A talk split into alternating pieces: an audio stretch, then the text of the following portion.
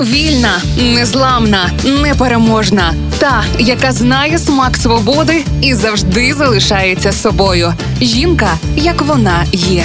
Про жінок, які змінили хід історії в програмі Ольги Телипської на Радіо Перше.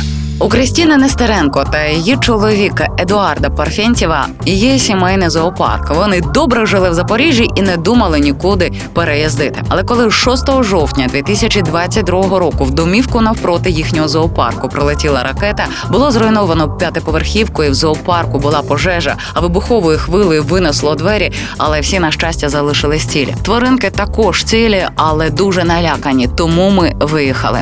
Розповідала Кристіна Суспільному. 10 жовтня вони перевезли 113 вихованців у Кам'янець-Подільський на Хмельниччині. Пробули там півроку, а нині живуть у Вінниці. Загалом з початку великої війни подружжю вдалося врятувати понад тисячу тварин. 24 лютого мали вести ящерку, яка має онкологію на чергове обстеження до ветеринара в Дніпро. Але вранці зателефонував таксист і сказав, що нікуди не їде, бо почалась війна. Що було спокійніше за тварин, подружжя одразу переїхало в зоопарк, обладнали там для себе кімнату. Крістіна та Едуард почали приймати домашніх улюбленців від людей Запоріжжя, які виїжджали з міста. Також виходжували поранених диких тварин. Наплив був шалений, розповідала газеті Крістіна. Люди, які їхали з міста, просили потурбуватись про їхніх тварин, але були випадки, коли грозунів просто кидали в клітках посеред вулиці, а черепах залишали в під'їздах. Хтось примудрився підкинути під двері 10 цуциків. Довелось їх забрати. За 20 днів вдалося прилаштувати їх у сім'ї. До них потрапляли тварини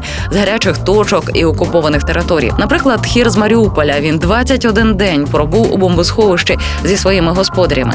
Їм вдалося виїхати з Запоріжжя, а далі планували вирушити за кордон. Але тхір на той час був у важкому стані, і господарі попросили його прийняти. Тепер він почувається добре. З початку великої війни подружжя Кристіна Нестеренко та її чоловіка Едуарда Парфєнтєва врятували понад тисячу тварин. Більшість це коти, а ще папуги, мавпи, гризуни, плазуни. Тварин пролікували і майже усім знайшли домівки. В нашому центрі живуть тваринки з усієї країни. Запоріжжя, Маріуполь, Сєвєродонецьк. Також є сурикат з Івано-Франківська. Вже із Вінниці є тварини. Залишились ті, хто не може жити вдома. Це мавпи, сурикати, єноти і птахи. Серед мешканців, які залишились у міні-зоопарку, дев'ятирічна мавпа Соня. Її залишила родина з Харкова, яка виїхала за кордон. Серед нових мешканців зоопарку єнот. Імені поки не дали. Його привезли з військової частини, що на південному напрямку. Наразі в нього період адаптації.